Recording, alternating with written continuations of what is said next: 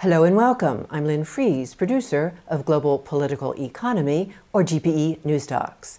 This is a report on a conversation with Prabhat Patnaik on why capitalism is going to be finding it very difficult to come to terms with a post COVID 19 world.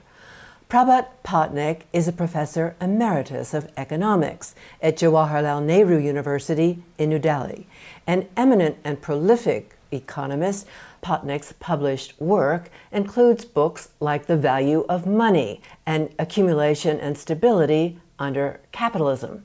In a forthcoming book titled Capital and Imperialism, to be released in February, co authors Prabhat Patnaik and Utsa Patnaik will publish their comprehensive survey of capitalism's colonialist roots and uncertain future. We go now to our conversation with Professor Prabhat Patnaik. Prabhat, what I want to get at in this conversation is why the working population is being pushed into acute distress and unemployment and insecurity. You've long argued that capitalism, throughout the entire era of globalization under neoliberalism, has been characterized by a conflict between the interests of finance and working people. And with COVID 19, this is intensifying. So we're going to be talking about that. And let's start with one of the main pillars of neoliberal policy the withdrawal of the state from demand management. Yes, I mean, I think the main aspect of the current neoliberal policy is the globalization of finance. Under the Bretton Woods system, countries imposed capital controls. In fact, you know, even European countries had very strict capital controls. Capital could not come in and go out as it wished. And therefore, these capital controls included also financial controls. Now, one thing which has happened, which is, I think, the crux of the current neoliberal globalization, is the removal of capital controls and therefore the freedom of finance to move around globally. Now, if finance moves around globally, but we have nation states, in that case, the nation states lose their autonomy. They have to do what finance wants them to do, because otherwise, finance would in fact flow out of the country, causing a bankruptcy of that particular country. They forever have to be very careful that they do nothing to offend finance. Now, for any state intervention in raising demand, it is important that state expenditure be financed either through a fiscal deficit or by taxing the rich or taxing the capitalists. But either of these are disliked by finance. And therefore, in a world in which finance has the upper hand, the state simply lacks the instruments through which it can actually intervene in raising the level of aggregate demand. And that is exactly what has happened namely that fiscal policy for raising aggregate demand is out. The only thing the state is allowed to do is to use monetary policy, but monetary policy is an extremely blunt instrument that predictably has not been very successful. Which is why the capitalist countries have been caught in a protracted crisis starting from 2008 itself. You basically say that to view the neoliberal state as withdrawing in favor of the market is misleading, that the state is acting in accordance with the demands of international finance capital and the domestic corporate financial oligarchy integrated with it. And it's promoting rather than restraining the spontaneity of the capitalist system. Is that right? That's right. You see, basically, the conclusion which people had come to in the 1930s, depression, for instance, Keynes argued that capitalism, save in exceptional circumstances, is saddled with mass unemployment, that its, its tendencies are to generate mass unemployment. Uh, that's because of the fact that it is essentially a, a, a, flawed system in which there is a lack of coordination between whatever is required as investment to keep the level of demand up and of course what people actually save. So there is a tendency for there to be a, an overproduction because demand is not enough. Keynes thought that you could actually overcome this anarchy of the system through state intervention.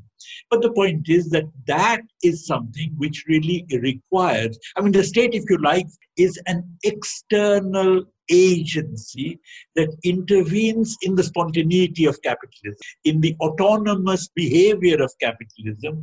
You actually introduce an outside agency which acts to bring about certain social objectives. And Keynes did it because he wanted to preserve capitalism against the socialist threat. He had seen the Bolshevik Revolution, and he was clearly aware that if the state, if, if capitalist countries continued to have the kind of unemployment that they had seen in the 1930s, then of course socialism would triumph. So, what he wanted is to keep socialism in check by changing capitalism by overcoming its spontaneity, by introducing the state as an external rational agent that actually introduces measures that ensure that social objectives are met, like, like full employment.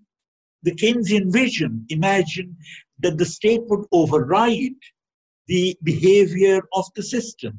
But if it is the case that the state itself is now dominated by the predilections of finance. The state cannot do anything if finance doesn't like it.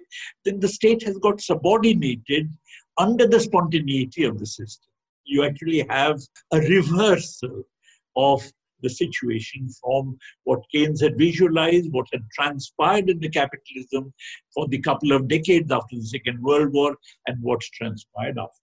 In government policy in the 1950s and 60s, labor parties pretty much backed labor, the working class.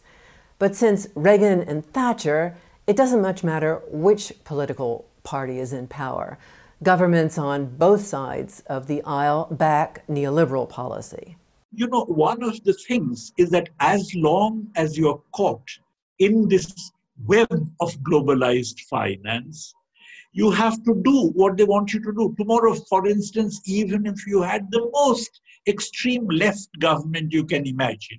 But that kept the country inside this movement of globalized finance. Then that left government also would be adopting policies exactly similar to what the Tories or the Labour or, or, or, Tony Blair would be adopting. Therefore, the point is whether you are within this vortex of globalized finance or whether you take the country out of it. Look at Greece, for instance. Syriza came to power on a certain platform, but in fact, it didn't do anything different from what the others were doing. So, as long as you're within this this web of globalized finance, then you'll be more or less coerced into doing the things that finance wants you to do. Otherwise, there'll be a crisis. So the only way to checkmate the, the, the, the dictates of finance is if the country could be taken out of this web of finance through capital control, through a reimposition of capital controls. But that, on the other hand, is going to bring about great hardships in the transitional period because if finance does not come in, many countries have current account deficits and balance of payments. How do you meet those deficits? If you can't meet those deficits, and that was, for instance, Syriza's problem. If you cannot meet those deficits, then you cannot really import from outside. If you can't import from outside, you'd have to have import controls. If you have import controls, then, then the standard of living of the domestic population would temporarily at least go down. So, so getting out of it is also very difficult. But on the other hand, if you don't get out of it, then you are caught in this web of, of globalized finance, doing exactly what every other government is doing.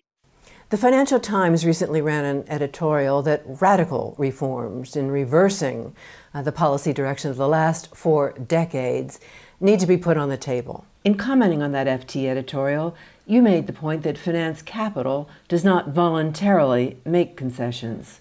Well, you know, I mean, obviously, no matter what the Financial Times says, you'll have to persuade finance that it should allow governments to to uh, kind of you know put restrictions on its movements. The point is, finance is not going to willingly sacrifice its ability to go all over the globe in search of profits because of the fact that some people believe this to be necessary for reviving capitalism.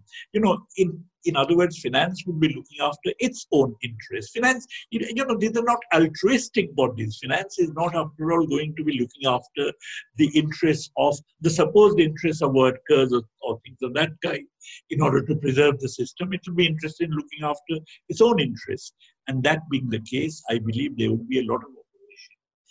Can the state override this opposition? One possibility through which the state could do this. If it's globalized finance, suppose you had a globalized state, you had a global state, then matters would be different.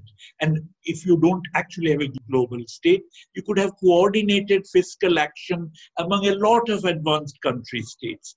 There's no talk even of that. I know that, that, that very recently the European Union has come to some kind of a little agreement on this, but on the other hand, that is still being debated. It's not a major, it's not a major factor. It is something which is also done only in the context of COVID-19. But to get capitalism going, you'd require, for instance, a coordinated fiscal stimulus across many advanced countries, and there's no talk of that if we're talking about any given particular country, then that particular country can get out of the web of finance by putting controls on capital, particularly financial flows. And of course, that would bring enormous transitional difficulties, hardship for the people, which no government is really daring to do. Which is why capitalism is now caught in a kind of structural crisis from which there is no easy exit. In times of financial crises, when government deficit spending was rolled out to preserve the financial system, it was followed by austerity to get the government budget deficit back down to the limits imposed by neoliberal policy. And that included cuts to health care, the consequences of which are being made all too clear uh, with COVID 19. Talk more broadly on the situation with COVID 19. Well, you know, COVID 19 is coming in the context of a crisis of capitalism that was already there. COVID 19, of course, has worsened the crisis in the sense that there is huge unemployment. Let's imagine tomorrow COVID 19 crisis gets over. If it gets over, then two things would happen. The first thing that would happen is there would be no automatic recovery because, after all, even the COVID had worsened things. When COVID disappears, consumption might recover, but recovery of consumption would not mean recovery of investment. Even if there had been no crisis, in capitalism, the sheer shock of COVID 19 would have actually delayed recovery for a very long time. In other words, it would have generated a crisis that, that would not have disappeared with the disappearance of COVID 19. But on the other hand, since it is already the case that there was a crisis before COVID 19 in capitalism, now that crisis would again come into its own. So you would find that for both these reasons, namely recovery is problematical from such a shock anyway, and additionally, such a shock occurred in the midst of a crisis. Capitalism now is going to be finding it very difficult to, to, to, to come to terms with the post COVID world there are two possibilities which I see opening up. You know, one possibility is, for instance, what people like Financial Times are talking about, namely that look, you have to restructure capitalism. And this restructuring of capitalism, going back on some of these policies of the last four decades, would require control on finance and how they're going to bring, bring about, I don't know.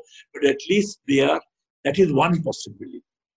The other possibility is that in the face of this protracted crisis, there would be a tendency towards fascism, where you actually try and control resentment, control resistance through sheer force. And that is something that we see happening in a number of countries, including my own. But the even authoritarian governments seem to be enthralled with global finance. And so they too right. They exactly. do not have the solution. Can you comment on that? Exactly. Yeah. You see, one of the big differences between 1930s and now is that fascism in 1930s is one that at least got these countries out of the crisis and out of unemployment. Germany in 1933, Japan in 1931, they actually undertook large scale military expenditures in order to generate demand and finance by borrowing, in order to generate demand whereby you actually had near full employment. As a matter of fact, therefore, there was a brief period between the coming out of the depression by these countries and the actual major start of the war when some of these fascist governments actually became quite popular because they had got the countries out of the depression and the horrors of the war still had not visited them. But on the other hand, today you cannot do that because that time when the governments financed military expenditures, they did so by borrowing, which means by fiscal deficit. They enlarged fiscal deficit dramatically. But on the other hand, today, finance is globalized. Those days it was national. Finance is globalized and it doesn't like fiscal deficits. It can very easily leave the country, which is why the governments cannot even undertake larger military expenditures by fiscal deficits. And therefore, they really have no way of coming out of the crisis. And therefore, the fascism of today would be much more negative in the sense that they would only be using coercive methods to keep popular discontent in check without providing any solution to the crisis that are facing. Commenting on the U.S. stock market boom on the back of U.S. Federal Reserve crisis management, you said a stock market boom in a real economy crisis represents the supreme triumph of finance. Talk more about the use of monetary policy and asset price inflation under neoliberalism. Yes, in fact, because state expenditure would not be undertaken, and at the same time, you find that the usual monetary policy levers for generating investment don't really work. The only thing that is available to these governments is to use monetary policy to generate an asset price bubble. Now, in the past, the dot com bubble had an impact on the real economy. They believe that if you can generate a stock market bubble, then this would have some impact on the real economy. Why does an asset price bubble have an impact on the real economy?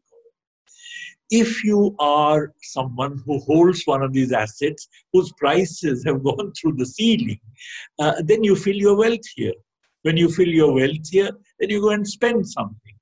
On the other hand, if you feel you're wealthier, uh, for instance, if, if the financial asset price increases, then, then it is e- easier for you to borrow, you know, because after all, the interest rate is the other side of the price of, let's say, the bond. If bond prices are high, then the interest rate is low. It reduces the cost of borrowing. And if it reduces the cost of borrowing, again, you can, you can borrow and spend more. But the point is that if investment is curtailed, because there is insufficient real demand, a reduction in the cost of borrowing would not help if it is the case that the wealth effect on consumption, you know, I mean, for instance, um, even if people may feel wealthy, they may know that, look, this wealth is illusory. Tomorrow I'm going to find myself without any kind of, you know, without this wealth. In that case, they would not necessarily spend more on consumption. The very fact that asset price bubbles worked in the past in generating real demand reduces their capacity to work as effectively in future because of the fact that they have collapsed. Because the collapse of the bubble makes people much more chary of actually taking the bubble as seriously in future as they had taken it in the past. But it seems to me that that is the only way in which capitalism can continue uh, trying to offset the crisis. That, that, that is the only way which is available to the various governments and which is which is sanctioned by globalized finance. And so that is what they're going to try. I think unemployment and so on would continue to remain high. I think the uh, uh, unutilized capacities would continue. I think inequalities would become even more pronounced and so on. And all the tendencies which we have been seeing over the last decade, decade and a half, are tendencies which are going to continue become become pronounced. Earlier in the conversation, we talked about how the hegemony of finance has prevailed even over labor governments, including European Social Democrats, UK Labour, US Democrats, and, and so on. What's your prognosis going forward? Because in the present situation, there is a growth of authoritarian fascist tendencies, there would also be a growth within these social democratic, labor, and democratic party of a left tendency. So, so the, a left wing tendency is also going to grow, uh, is going to manifest itself. And that left wing tendency, if it gathers the courage to break with the hegemony of finance, and if it can actually mobilize substantial segments of the working class around itself and of the general population, can really find a way out. That way out, while initially it would not be a socialist way out, because naturally they would be coming out of the capitalist system, can actually lead over time to going beyond capitalism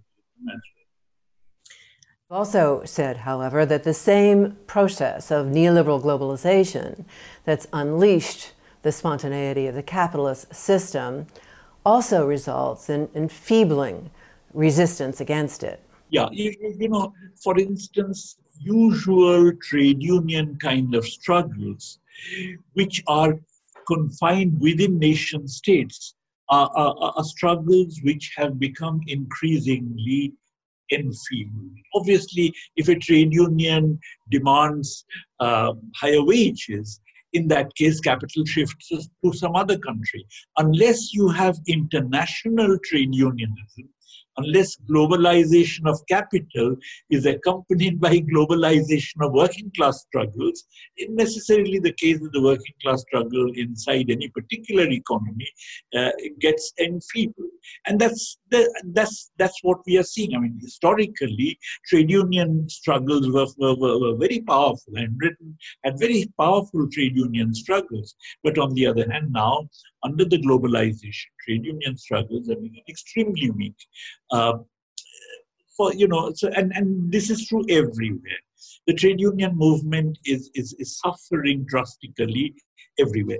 Now, on the other hand, uh, to the extent, for instance, that let's say there are growth of fascist tendencies, this growth of fascist tendencies would mean that the working class can actually come out with a political agenda of combining with democratic elements in all other classes in order to raise uh, uh, uh resistance against fascism.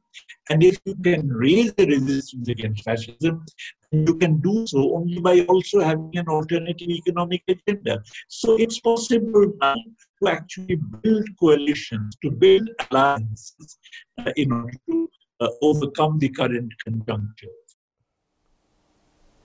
We have to leave it there. Many thanks to our guest, Professor Prabhat Patnaik, who joined us from New Delhi, India. And from Geneva, Switzerland, thank you for joining us in this episode of GPE News Talks.